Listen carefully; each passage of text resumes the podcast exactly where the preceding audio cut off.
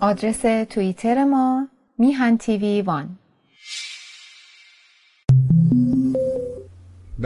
با درودی دوباره خدمت یکایک شما خوبان و نازنینان، سعید بهبانی هستم. در این روز جمعه ساعت پایانی برنامه هفتگی تلویزیون میهن رو همراه شما خوبان و نازنینان دنبال میکنیم و امروز هم 16 اردیبهشت است و 6 ماه مه. خوشحال و خرسند از اینکه این برنامه ها مورد توجه شما نازنینان واقع شده است و سپاس بیکران بر اون دسته از دوستانی که با مهر خودشون نسبت به بهتر شدن برنامه ها به ما یاری میرسانند. البته اون عزیزانی که همیاری میکنن طبیعتاً نقش اصلی رو اونها بازی میکنن که اگر نبود همت و یاری اونها هرگز ما به اینجا نمیرسیم. یه نکتم بگم، یه عزیزی از ایران در حقیقت به من یادآوری کرد، گفت بابا این مردم برای هر 1000 جشن میگیرن، تو 26,000 فالوور داری توی یوتیوب، هیچی نمیگی راجبشون، هیچ حرفی نمیزنی. گفتم والا نمیدونم، این مهر این عزیزانه. بنابراین سپاس از اونایی که سابسکرایب کردن. شما هم سابسکرایب کنید، ویدیوها زودتر به دستتون میرسه. من دنبال اون قصه هایی که اونا تعریف میکنن نیستم، ولی فقط هدف آن استش که این برنامه ها زودتر به دستت برسه، تو هم یاری کن و این رو به دیگران برسون. مثل هر جمعه در این ساعت میریم خدمت آقای آلبرت بوتساز. از طرف خودم شما خوبان و علاقمندان عرض ادب و احترام میکنیم، سلام میکنیم به این نازنین و سپاسگزار از حضورش در برنامه. آقا سلام میکنم به شما. با درود به شما و یکایک بینندگان، شنوندگان، طرفداران این برنامه در آمریکا، اروپا، ایران، همه جای دنیا و درود به اون 26,000 طرفداران شما در یوتیوب. برای اینکه ما در عصری زندگی میکنیم که خب این مسائل شبکه‌های اجتماعی و این طرفداران و بقیه بحثیه که باید راجبش گفته بشه. یعنی شاید شرکت‌های اقتصادی، کمپانی‌های بزرگ روی همین مسئله یوتیوب، روی مسئله اینستاگرام، حالا یا مسئله توییتر یا بقیه، بالاخره ارزیابی‌های اقتصادی رو انجام میدن و ما در کشوری زندگی میکنیم که همه چیز بر اساس خب تبلیغه و برای از اون راهی که ما میتونیم به طرفداران خودمون برسیم، اونایی که دوست دارن صدای ما رو بشنون. بنابراین درود مجدد به تمام بچه‌ها و کسانی که این برنامه رو یا برنامه‌های دیگه میهن تیوی رو روی یوتیوب یا هر شبکه اجتماعی دیگه دنبال می‌کنن. بفرمایید.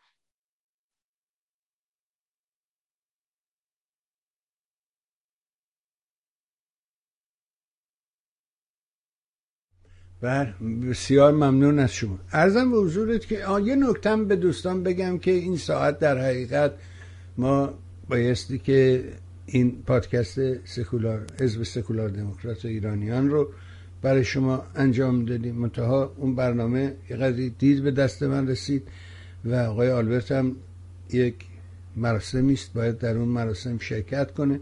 بنابراین اینا همه به همدیگه گره خورد و این ساعت یه قدری جابجا شد. بنابراین خوشبال اونایی که میهن تیوی رو دنبال میکنند و لحظه به لحظه برنامه ها رو پیگیر هستن. خب بذاریم ببینیم از آقای آلبرت بپرسیم سوالاتی که این هفته خیلی هم سوال زیاده. اول راجع به این عملیات جیمز باندی در لس آنجلس، دیدم این مزدور به من میگن مزدور، خودشون میرن پول میگیرن، کوچه‌وار میخرن، خونهشون و زندگیشون. حالا تو برنامه خودم راجبشون حرف میزنم. بعد همهشون وابستن به یک تشکیلاتی و اون وقت اون به من میگه من مزدورم. این حسن دایی و اون رئیسش مسعود رجوی که خودش از همه جانیتر، فاسدتر، و این دادگاه به راستی نشان داد همه این مسائل. در برنامه‌ای که روزهای جمعه در خدمت شما خواهم بود حتما به این مسائل خواهم پرداخت. اما بریم از داخل لس آنجلس و این هیاهویی که به پا شد ببینیم آقای آلبرت این چیه، این پینکا کیان، چی میگن، داستانشون چیه؟ اینا از عصر احمدی نژاد در حقیقت شروع کردن به فعالیت. اینا یه سازمان آمریکایی هستن ولی این بخش ایرانیش فکر میکنم از دوره احمدی نژاد فعال شد. چی بود ماجرا؟ شما که در اون شهر زندگی میکنین بفرمایید که چه گذشت. خب هفته گذشته این مسئله بسیار داغی بود در این شهر لس آنجلس، حالا در یه قسمت در بیورلی هیلز در جنوب لس آنجلس، در ایرواین و شهرهای دیگه در اورنج کانتی.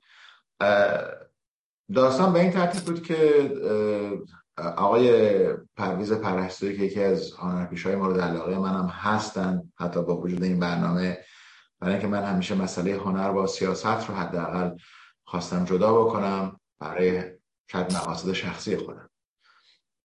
آقای پرویز پرستویی در آمریکا بودن در چند هفته گذشته و فیلمی رو که یک فیلم مستندی هست که داستان 1001 داستان هست و گویا این فیلم توسط کارگردانی که درست شده جزو سپاه پاسدارانه و رابطه بسیار نزدیکی هم هست بین آقای پرویز پرستویی و قاسم سلیمانی، تو قاسم سلیمانی که دیگه کشته شد. حداقل ویدیوهایی که در یوتیوب و روی سوشال میدیا این برنامه اومده بود بیرون نشون میداد که درگیری اول لفظی بوده بین آقای پرستویی و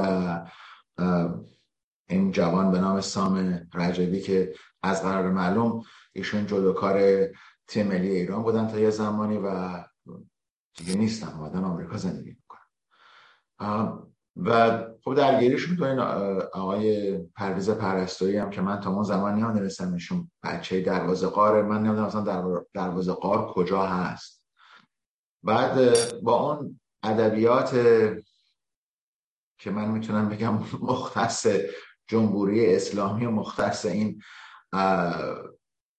حالا جز این کلمه نمیتونم استفاده بکنم، لاتایی که با اینا قاطی هستن، ایشون با اون ادبیات خواست که این جوان رو بترسونه و ایشون سوالی که کردیم که شما رابطتون با قاسم سلیمانی چیه؟ حالا هر برنامه‌ای که بوده خب ما میدونیم که پرویز پرستویی طرفدار قاسم سلیمانی و خب در جمهوری اسلامی زندگی میکنن و خب زندگی رو اونجا دارن دیگه، براشون هست. ولی کسانی که بدون توجه اومدن و در این داستان شرکت کردن که من جمله از شهردار سابق بیورلی هیلز بود، از هنرمندان، موزیسین ها، از کسانی که در رادیو تلویزیون اینجا سالیان سال کنسرت گذار بودن و پول این ملت، پول ماها که رفتیم این کنسرت ها رو گرفتن و نمیدونستیم که اینقدر اینا رابطهشون نزدیک با جمهوری اسلامی، نمیدونستیم با اون هنرپیشه هایی که در داخل سینما جمع شده بودن و ویدیوها هست و گوهرجان میکردن، من نمیدونستم که چنین رابطه نزدیکی وجود داره. این مسئله من یاد حرف روانشاد مانو که خدا بخشیان انداخته، گفت دو تا جمهوری اسلامی وجود داره، یکی در ایران یکی در اینجا. در هر حال نکته که حداقل من را جذب کرد که نگاه بکنم به این مسئله، اشاره کمک سازمان یا طرفداری سازمان کود پینک از پروموت کردن و کمک کردن به آوردن این فیلم در آمریکا و پخش کردن سراسری این فیلم بود. اون درگیری که بین آقای پرویز پرستویی و سام رجایی بوده توسط پلیس لس آنجلس داره مورد بررسی قرار میگیره، چون آقای پرویز پرستویی از قرار معلوم چکی هم به این آقا زدن که البته به نظر میرسه که آقای پرویز پرستویی در آمریکا نیستند و برگشتن به ایران. در حال اون یه مسئله‌ایه که حالا پلیس لس آنجلس اون مسئله رو قبول میکنه که به دادگاه ببره، به دفتر دادستانی بده یا نده، مسئله جدا است. ولی زمانی که پای کد پینک یک سازمان متعلق به بانوان آمریکا، یک سازمان بسیار چپی، چپ افراطی هستند و فعالیت بین‌المللی دارند و مخالف دخالت‌های نظامی آمریکا و در دنیا هستند و جنگ رو مخالف جنگ هستند، طرفدار فلسطین، طرفدار غزه، طرفدار مسائلی که داریم میبینیم دیگه با همین کاخ سفید چپی امروز که ما داریم که مجبوریم تا 2 سال دیگه کنار بیاییم باشون. میدونیم که اهداف چپ و چپ افراطی همیشه در جای دیگری قرار داره. یکی از مواردی که سازمان کد پینک ازش پشتیبانی میکنه، معتقده که جمهوری اسلامی این حق رو داره که و باید صاحب سلاح اتمی بشه، صاحب برنامه‌های موشکی باشه که بتونه از خودش دفاع بکنه، چون ایالات متحده آمریکا دور و بر ایران پایگاه نظامی و نیروی نظامی داره. و این مسئله بود که من رو جذب کرد که به این مسئله نگاه بکنم.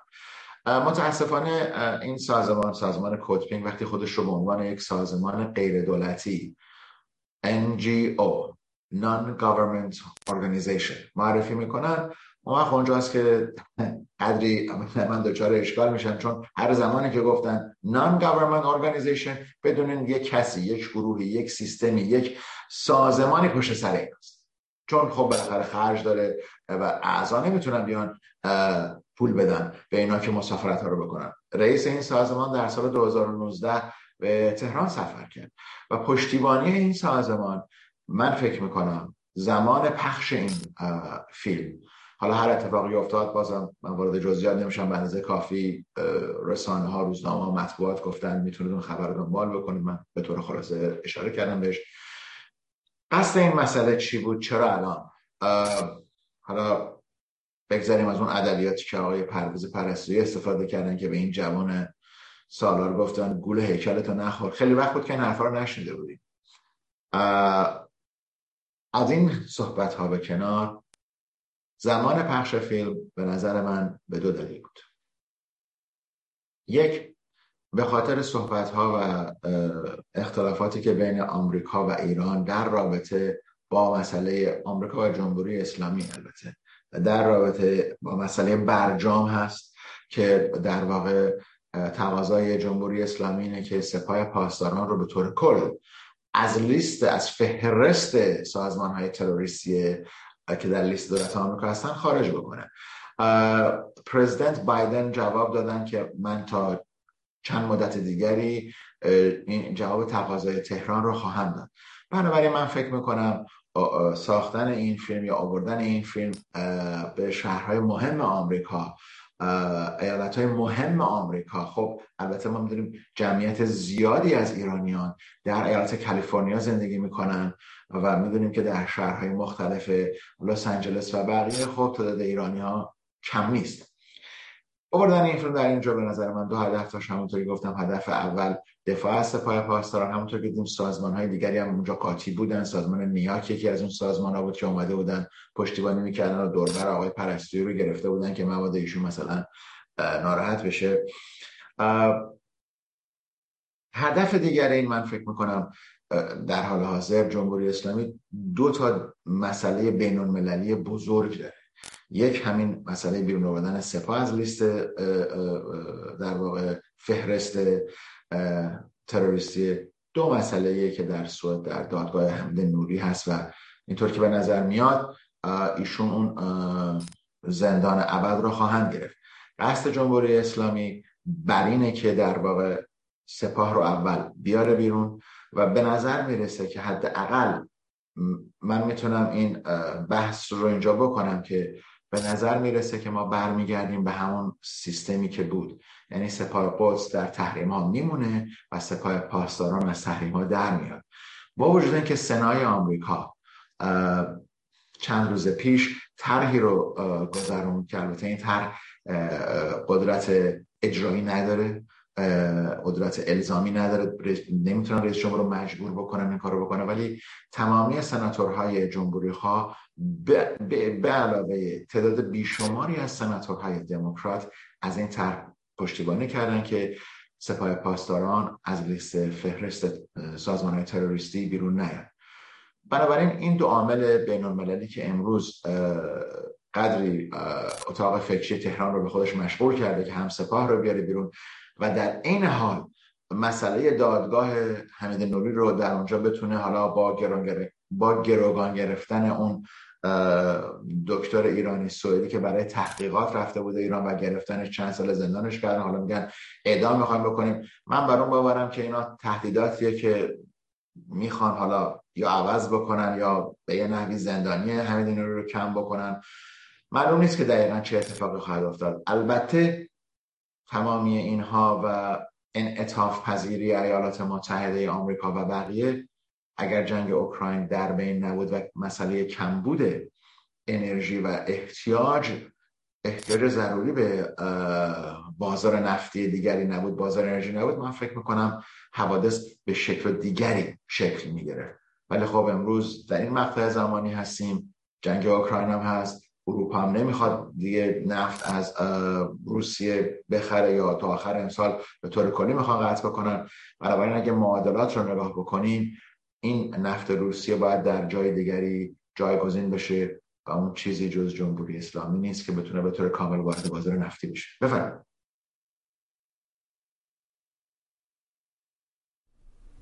من باور دارم بر این داستان. روز اولم گفتم، هنوزم تکرار میکنم، این داستان روزگاری راجب نفت و اینکه این نفت دیگه سلاح استراتژیک نیست و به درد نمیخوره و اینها، خیلی سخن گفتن. ولی این ماجرای اوکراین نشون داد و ماجرای پیش از اوکراین و اینها نشان داد که نه، نفت همچنان سلاح استراتژیک است. چرا که وقتی بایدن به عربستان میگه آقا واردات یعنی تولید نفت رو افزایش بدید تا قیمت بشکنه، اونها در حمایت از روسا همین جریان پلاس رو که اوپک پلاس رو که ایجاد کردن، یک گروهی با روسا رفتن در مقابل اوپک پلاس ایجاد کردن. بن سلمان گفت نه، ما با تیوی پلاسیم، با این میگم تیوی پلاس، با این یکی اوپک پلاس هستیم و ضمناً اونجا قوانین رو اونا تعیین میکنن. ما یعنی نشون داد که فرمانبری ندارد و نفت همچنان یک سلاح استراتژیکه. و از آنجایی که ایران دومین ذخایر گاز نفت جهان رو در اختیار داره، بنابراین ایران مهم جلوه خواهد کرد. با نظام جمهوری اسلامی و این قانون اساسی امکان هیچ گونه نزدیکی به جمهوری اسلامی وجود نداره، برای اینکه بند قانون اساسی پشت هر بندی یه دونه مرگ بر آمریکا یا اینکه ما هر جا دعوا هست مام هستیم وجود داره. بنابراین با این سیستم که نمیشه کار کرد. بنابر همین پیشفرض ها معتقدم که یک تحولاتی رو ما در انتظارش از خواهیم بود و از جمله این که الان افغانستان رو هم دنبال میکنیم، اسلاموفوبیا رو ضعیف میشه و در حقیقت دشمن دیگری جای اون رو خواهد گرفت، ببر کاغذی دیگری جای اون رو خواهد گرفت. بنابراین این ماجرا فکر میکنم که تغییرات و تحولات بزرگی در پیشه. اما اینکه سپاه پاسداران رو از لیست در بیارن و اینها، به قدری با توجه به همه که شما اشاره کردی، فشارهایی که اینجا وجود داره و نقاط ضعفی که در دستگاه کاخ ریاست جمهوری وجود داره، فکر نمی کنم چنین اتفاقی اصلا صورت پذیر باشه. خوشحالم که موافق نیستیم با هم. ها؟ میگم خوشحالم که اختلاف نظر داریم. آره بازم موافق نیستیم. خب خوشحالم. خب بعد ما 50 سال اینجوری داریم با هم زندگی میکنیم. خیلی خوبه. عرضم به حضورت که بذار بریم سراغ یه ماجرای دیگه و اون این داستانی است که اسرائیل مدعی است که وارد ایران شده، یه آدمی رو گرفته برده تو خونه‌اش، اون رو محاکمه کرده، تخلیه اطلاعاتی کرده، بعدم یارو رو رها کرده و اومده بیرون. این ماجرا چیست؟ چجوری شما به این قضیه نگاه کردی؟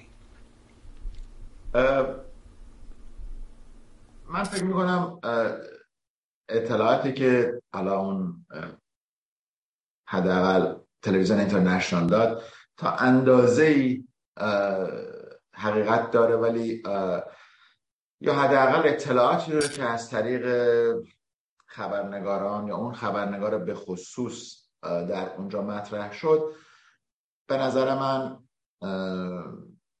تا اندازه‌ای درست نیست. نه به خاطر اینکه من همیشه سعی میکنم واقع بینانه به مسائل نگاه بکنم، یک حالت رشنال داشته باشیم، یک حالت واقعی داشته باشیم، ولی با توضیحاتی که میدم متوجه خواهید شد که قدری اتفاقاتی که افتاد شکل دیگری داشت.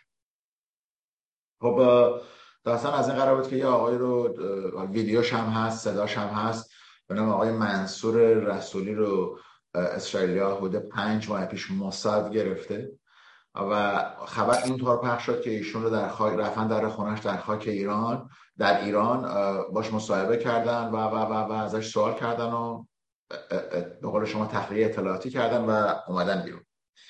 ولی واقعا چنین اتفاق به این ترتیب نیفتاده. اتفاق به این ترتیب افتاده که این شخص در ترکیه بازداشت میشه و اینو میبرنش به ایران و در ایران باهاش در خاک ایران. ببینید صحبت اینه که در خاک ایران، حالا میتونسته درست در مرز باشه، حالا در تهران نبوده، در یه جای دیگری بوده، ولی به نظر من از نقطه نظر و اطلاعاتی که من دارم که چجوری دستگاه‌ها و ماموران اطلاعاتی کار و فعالیت میکنن، به نظر من این مسئله واقع بینانه تره و به حقیقت نزدیک تره. بدین معنی که این شخص زمانی که در ترکیه بازداشت میشه، چون اعلام نمیکنن 5 ماه پیش بوده، به خاطر این بوده که رابطه ترکیه و اسرائیل امروز به نقطه خوبی رسیده و این رجب طیب اردوان امروز دیگه اون حالتهای در واقع سیاستها یا افکار یا صحبتها یا لفاظیهای ضد اسرائیلی خودش رو بسیار بسیار کم کرده یا کاملا حذف کرده. به خاطر همین مسئله موساد و در واقع بازرسان و گردانندگان این اپریشن، این ماموریت، متوجه این مسئله شدن که ما نمیتونیم این ریسک رو انجام بدیم که بگیم این در خاک ترکیه، برای اینکه خب سابقه این کار زیاده. یعنی اینکه چندین دفعه دستگاه‌های اطلاعاتی ترکیه مأموران یا کسانی که برای موساد کار میکردن که در داخل ترکیه بودن رو لو دادن به جمهوری اسلامی، اسما رو رد کردن، لیست رو دادن. بنابراین اسرائیل در اینجا براشون درسی شده بود که این کارو نکنن و پای ترکیه رو به وسط نکشن. به همین دلیل وقتی اونجا دستگیر میشه، این شخص رو به خاک ایران میبرن. حالا ممکنه برده باشن توی خونش، امکانش بسیار بسیار زیاده، ولی اون مصاحبه انجام شده، اون نوار صوتی که پخش شده انجام شده و اون تخلیه اطلاعاتی انجام میشه. افشای این عملیات موساد در ایران، که در واقع باید همینطور بگیم این افشای عملیات موساد در خاک ایران، جمهوری اسلامی، 2 هدف داشته. هدف اول این بوده که در واقع افکار عمومی رو در اسرائیل، در آمریکا و در جهان در رابطه با مسئله حذف سپاه از فهرست لیست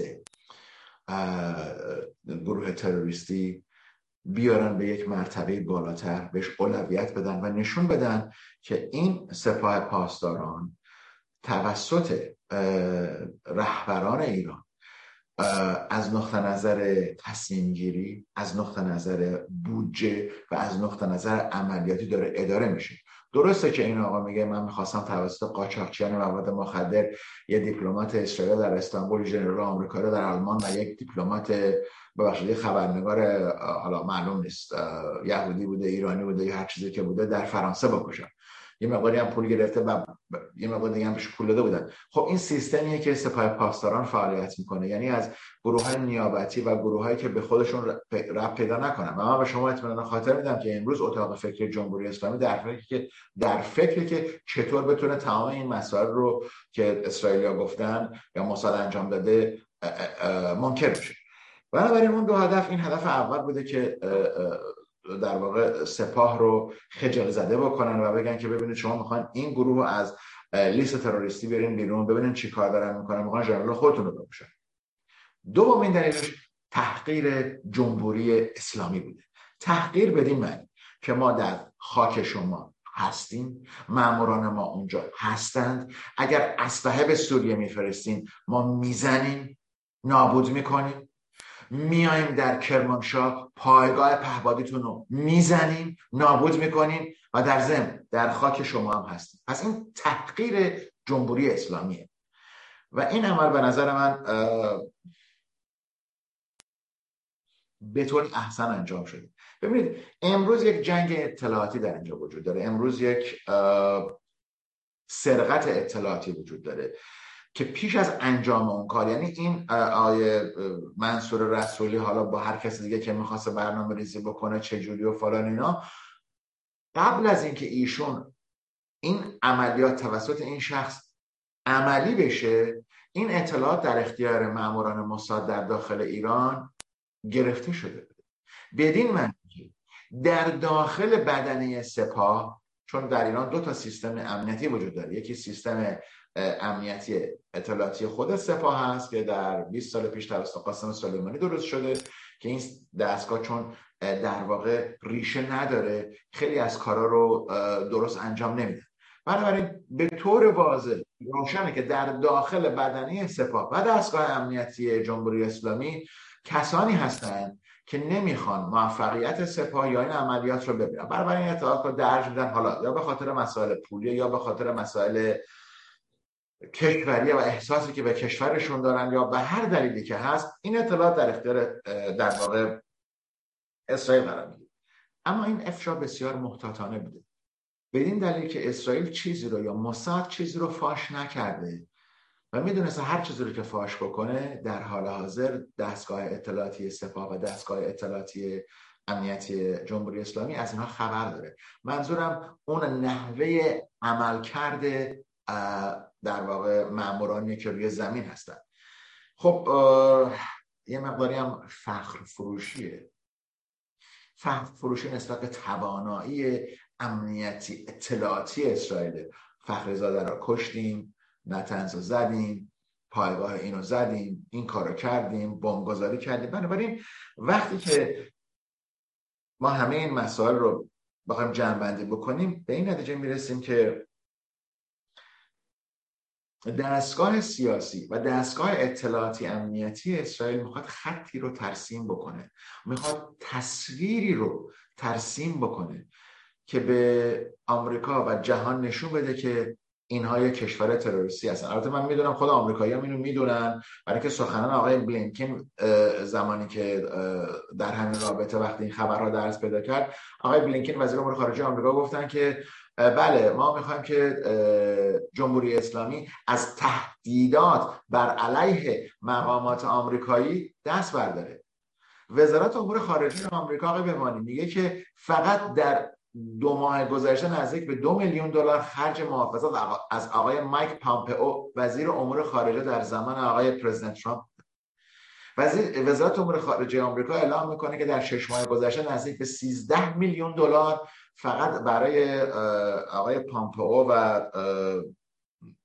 یکی دیگر از مقاماتی که در واقع در صدر این داستان بودن و سخنگوی وزارت امور خارجه آمریکا بودن خرج کردن. البته نه که این پول اهمیتی نداره، با بودجه سرسام‌آوری که دستگاه‌های اطلاعاتی آمریکا دارن پول بسیار ناچیزیه، ولی تمامی اینها نشانگر یک مسئله است که دولت ایالات متحده آمریکا امروز میدونه که نقش تروریستی جمهوری اسلامی در کجا هست. حالا آیا ما به اونجا خواهیم رسید؟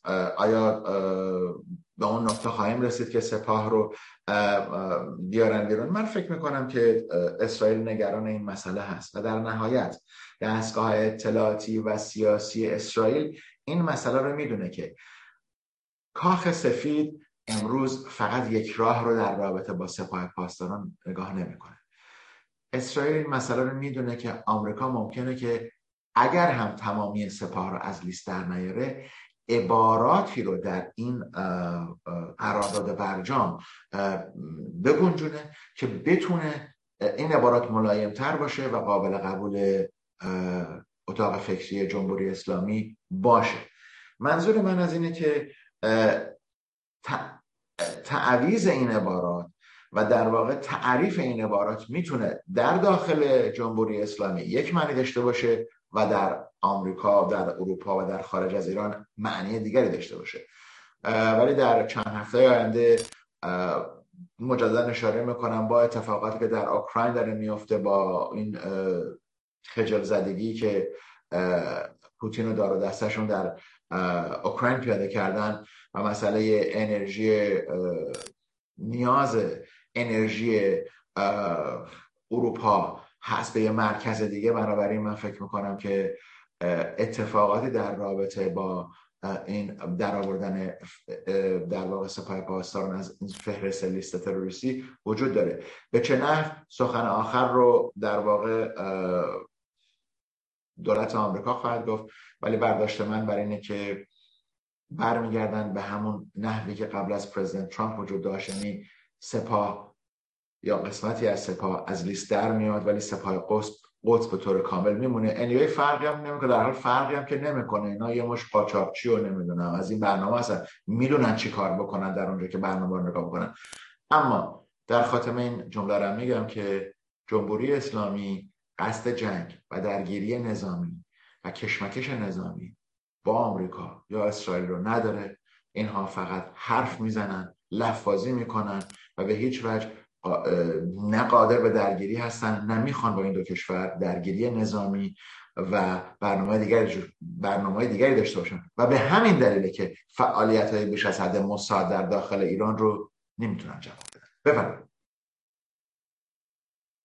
آره، ولی از یه طرف دیگه آقای آلبرت، ما شاهد یه عملیات خصمانه داخل خود اسرائیل هستیم که از طریق همین غزه صورت میگیره و این دستگاه اطلاعاتی اسرائیل روی این زمینه یه قدری ضعیف عمل میکنه به نظر من و اینا به راحتی میتونن این عملیات چاوکشیشون رو انجام بدن.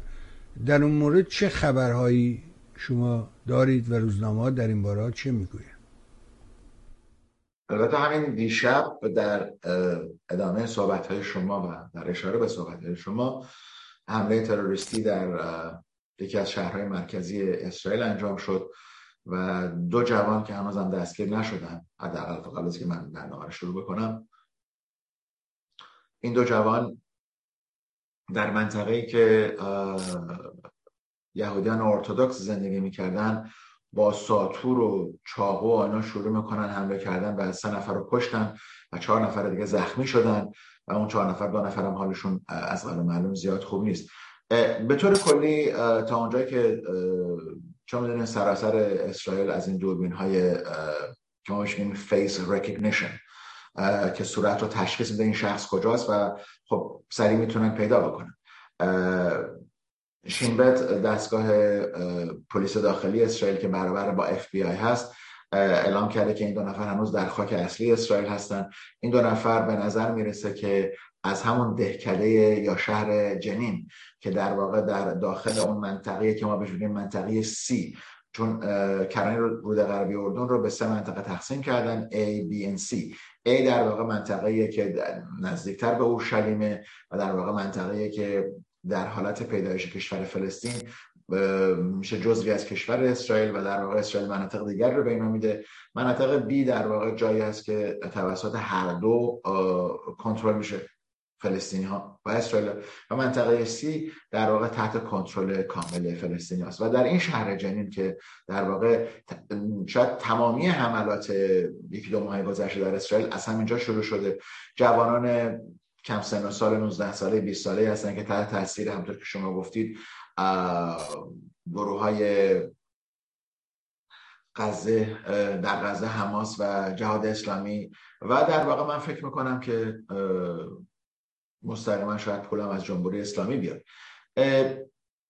نکته اساسی که باید اینجا گفته بشه آلمان، این ارتش اسرائیل و پلیس داخلی اسرائیل و پلیس امنیتی اسرائیل میتونه این مسائل رو کنترل بکنه، میتونه بیشتر از این فشار بیاره، ولی این فشار باعث خفقان بیشتر فلسطینی ها خواهد شد و در واقع قصد دولت اسرائیل، قصد اورشلیم این نیست که با فشار بیشتر حکومت بکنه و این خفقان رو در بین فلسطینی ها بیشتر بکنه، در صورتی که میدونیم حتی امروز از غزه که حملات موشکی میشه باز هم به فلسطینی های ساکن در غزه اجازه میدن بیان کار بکنن در اونجا و بتونن در واقع اون احتیاجات کاری و مالی خودشون رو در اونجا پول به دست بیارن. خب ببینید تعداد بیکاران، تعداد در واقع سیستمی که این دولت خودمختار فلسطین نتونسته اون پولی رو که بهشون میدن کمک‌های خارجی رو اون ثروت رو تقسیم بکنه و متاسفانه خب میدونیم که فساد در اون کشورها خب خیلی زیادتر هست. بنابراین این مسئله نمیتونه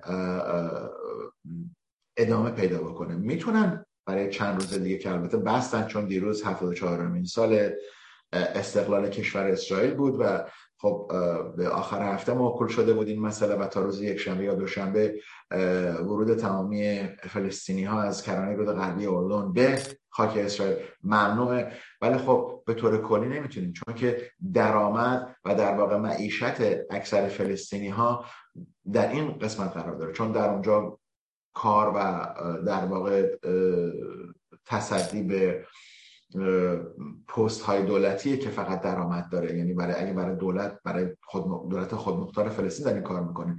به اون ترتیب کاری وجود نداره. شرکت های اسرائیلی در داخل کرانه غربی اردن کارخونه هایی رو دارن که فلسطینی ها رو به کار میگیرن، ولی امروز مسائل و مشکلات در داخل کرانه رود غربی اردن و مناطق اشغالی زیادتر هست.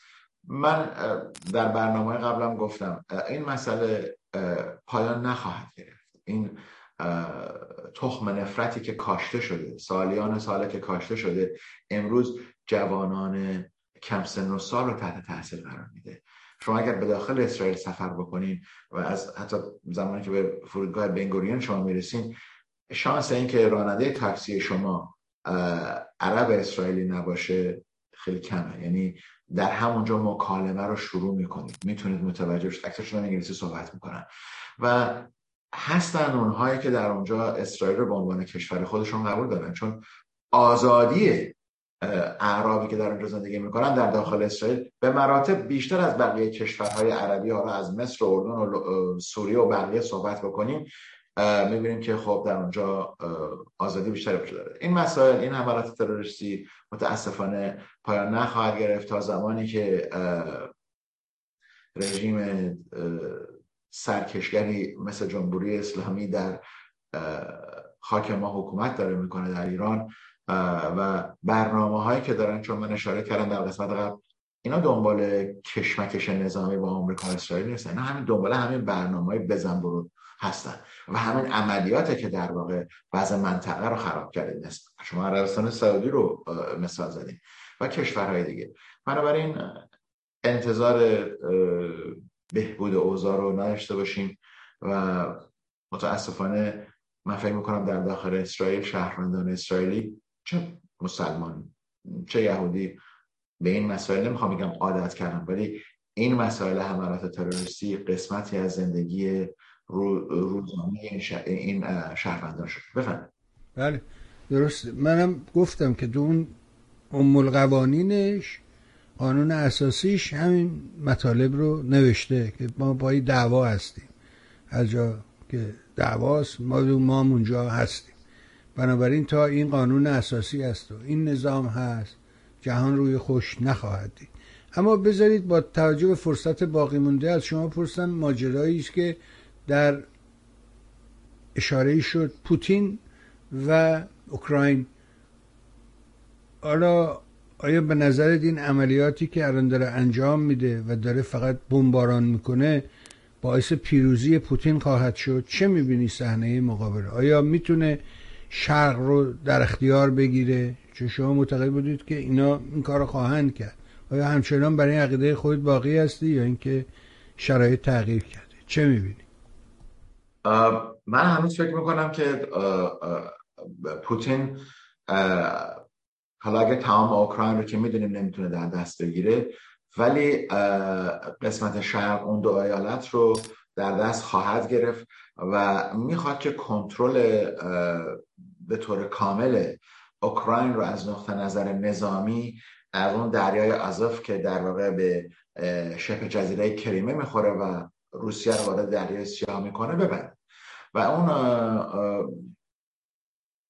آخرین عملیاتی که در واقع داره انجام میشه همونطور که شما اشاره کردین فقط کشتاره. امروز حمله به پایگاه نظامی یا کاروانهای نظامی، نمیخوام بگم قطع شده، خیر هست، ولی امروز فقط پاکسازی وجود داره. پاکسازی بدین معنی که حالا اگه عکسایی که از شهر ماریپول میاد نگاه بکنید، تمامی ساختمان‌هایی که در این شهر بوده به تل خاکستر تبدیل شده، چیزی دیگه اونجا نمونده و شهروندانی که در اونجا بودن تعدادی از اینا رو بردن در داخل روسیه که در واقع حالا یه سری اونجا شستشوی مغزی بدن. بنابراین اون دو ایالت رو که شرق اوکراین هست رو تصرف خواهد کرد. اگر این جنگ حتی یک جنگ فرسایشی باشه که به نظر من خواهد بود و به نظر میرسه که اوکراین برای مدت زیادی درگیر این مسئله با روسیه خواهد بود.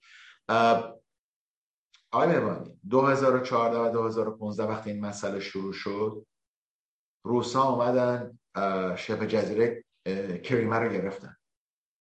ما امروز 7 سال 8 سال از اونجا گذشتیم. شما میتونید به من بگین که اروپا یا آمریکا چی کار کردن؟ خیر، کاری نکردن. کاری نمیتونستن بکنن. حالا اگر این قسمت رو روس‌ها بگیرن که راه زمینی داشته باشن، خب میشه قسمتی که در واقع تصرف شده. مگر بقیه اتحاد جماهیر شوروی رو چجوری گرفتن؟ ایران دو تا عهدنامه داره با اینا که 100 خورده سال پیش امضا شده. خب اینا همیشه با زور و جبر گرفتن. این راهی که در داخل کرملین در داخل مسکو یاد گرفتن همینه، زوره، با کشتنه، با کشتاره. چیزی عوض نشده، شماره تاریخ عوض شده. حالا 1800 نیستیم، سال 2022 هستیم، فرقی نمیکنه، ولی فرهنگ زورگویی روس‌ها عوض نشده. بنابراین من بر این باورم که با این مقایسه کوتاه تاریخی و با مسائلی که من اشاره کردم چند وقت پیش که با فنلاند هم این کار کردن، جزیره رو از فنلاند گرفتن به زور با جنگ در همین سال 1940 1939 گرفتن و پس هم ندادن و به یه جنگ فرسایشی فنلاند رو مجبور کردن که این کار رو قبول کنه. ببینید نکته‌ای که در اینجا وجود داره اینه که آیا آقای زلنسکی و رهبران اروپایی حاضر هستند سالیان سال برای یک منطقه بجنگن؟ خب این مسئله‌ایه که زمان جواب خواهد داد. ولی قصد امروز روسیه اینه که با این سلاح‌های عقب افتاده، با این بمب‌هایی که میندازن و خیلی‌هاش منفجر نمیشه، اوکراین رو به اون طریقی که میخواد بشکافه، بگیره و اون چیزی رو که در دست میاره در واقع اوکراین ضعیفتری رو بعد از جنگ تحویل بده. امروز شانس این که اوکراین بتونه اون قسمت ها رو با جنگ از روسیه پس بگیره نخواهد.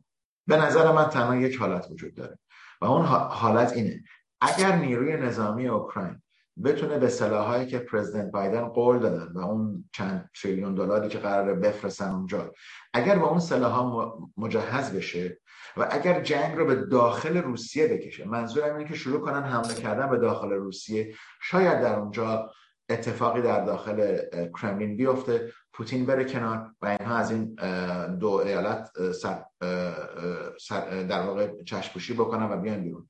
فراموش نکنیم از سال 2014 تا امروز روس‌هایی که در این دو ایالت بودن با نیروهای اوکراینی در حال جنگ بودن. گزارشاتی که دستگاه نظامی اوکراین داده میگه ما نزدیک 15,000 نفر در 7 سال کشته دادیم در این داخل نیروی نظامی و غیر نظامی هایی که بودن.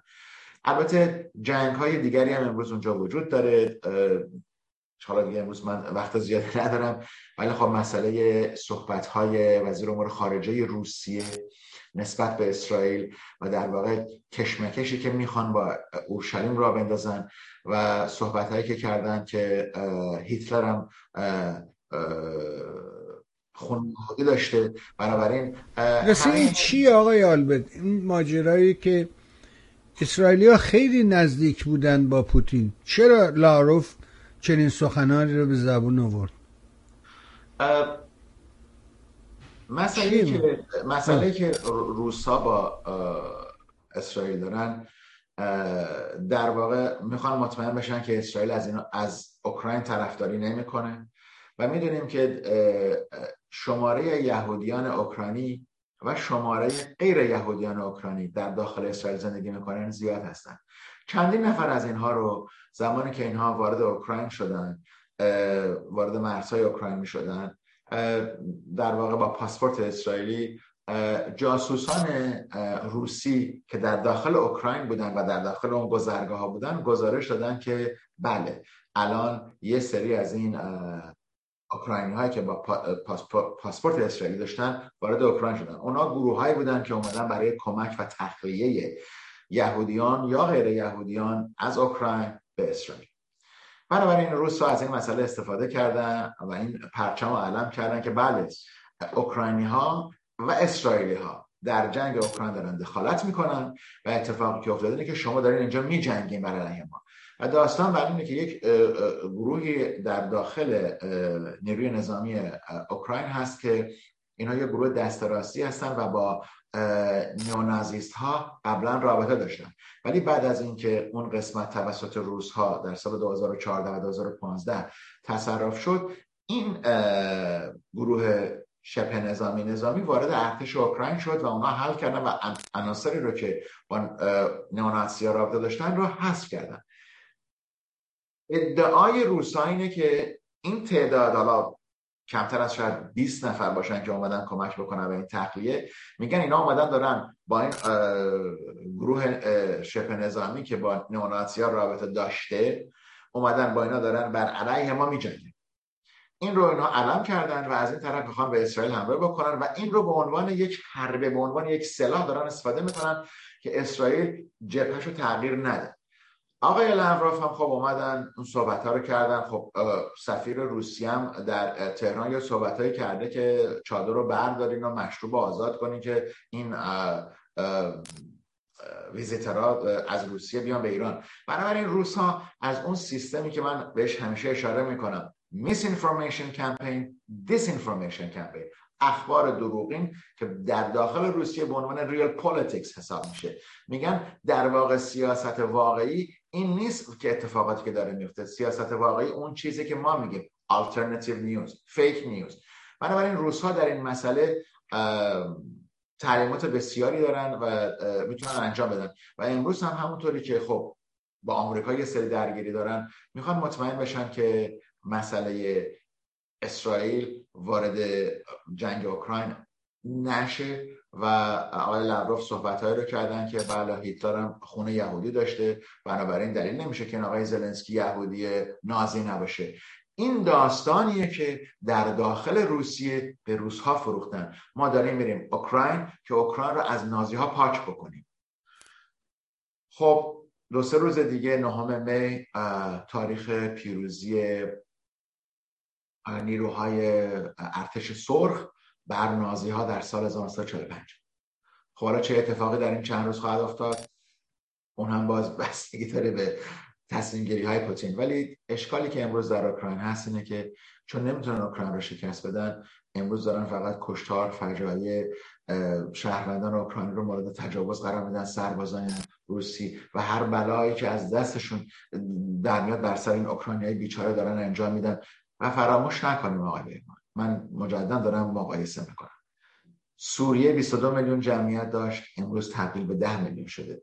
کنترل 10 میلیون جمعیت بسیار آسان‌تره تا 22 میلیون. در داخل اوکراین تو امروز که داریم صحبت می‌کنیم بر طبق آماری که سازمان ملل داره میده و از لهستان و بقیه کشورها داره میده، نزدیک 7 میلیون اوکراینی از اینجا اومدن بیرون. جمعیت 40 میلیونی، خب اگر 10 میلیونش کم بشه، نیروی انسانی، نیروی کارگری و نیروی اقتصادی رو تحت تاثیر قرار میده. بنابراین قصد پوتین و دارا دستش اینه که تا اونجایی که میتونن اوکراین رو ضعیف بکنن که نتونن از نقطه نظر نظامی با روسیه درگیری پیدا بکنه.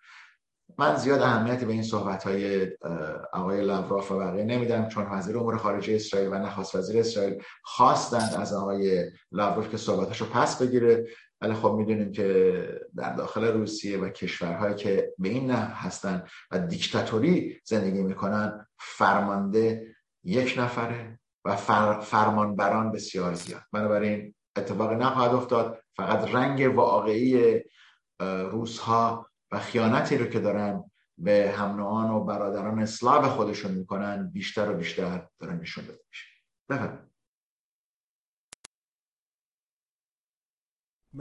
با ممنون آقای آلبرت. میدونم فرجه نیست، فقط یه پرسش آخر. این انتخاب سخنگوی جدید کاخ سفید که به جای خانم جان پساکی اومده و ایشون هم میره به MSNBC ظاهرا، و این خانم هم بیای برای یه خانم سیاه پوسته که ظاهرا از همین گروه رنگین کمانه، چی بهشون میگن، LGBTه و گیه در حقیقت این خانم، و این نخستین باره که چنین اتفاقی میفته. اینا چه معنی و مفهومی داره به نظر شما؟ آیا آدم دیگه واقعا وجود نداشت در کاخ سفید؟ چیه ماجرا؟ با این پرسش از حضورت مرخص میشم. خلاصه جواب میدم این رو.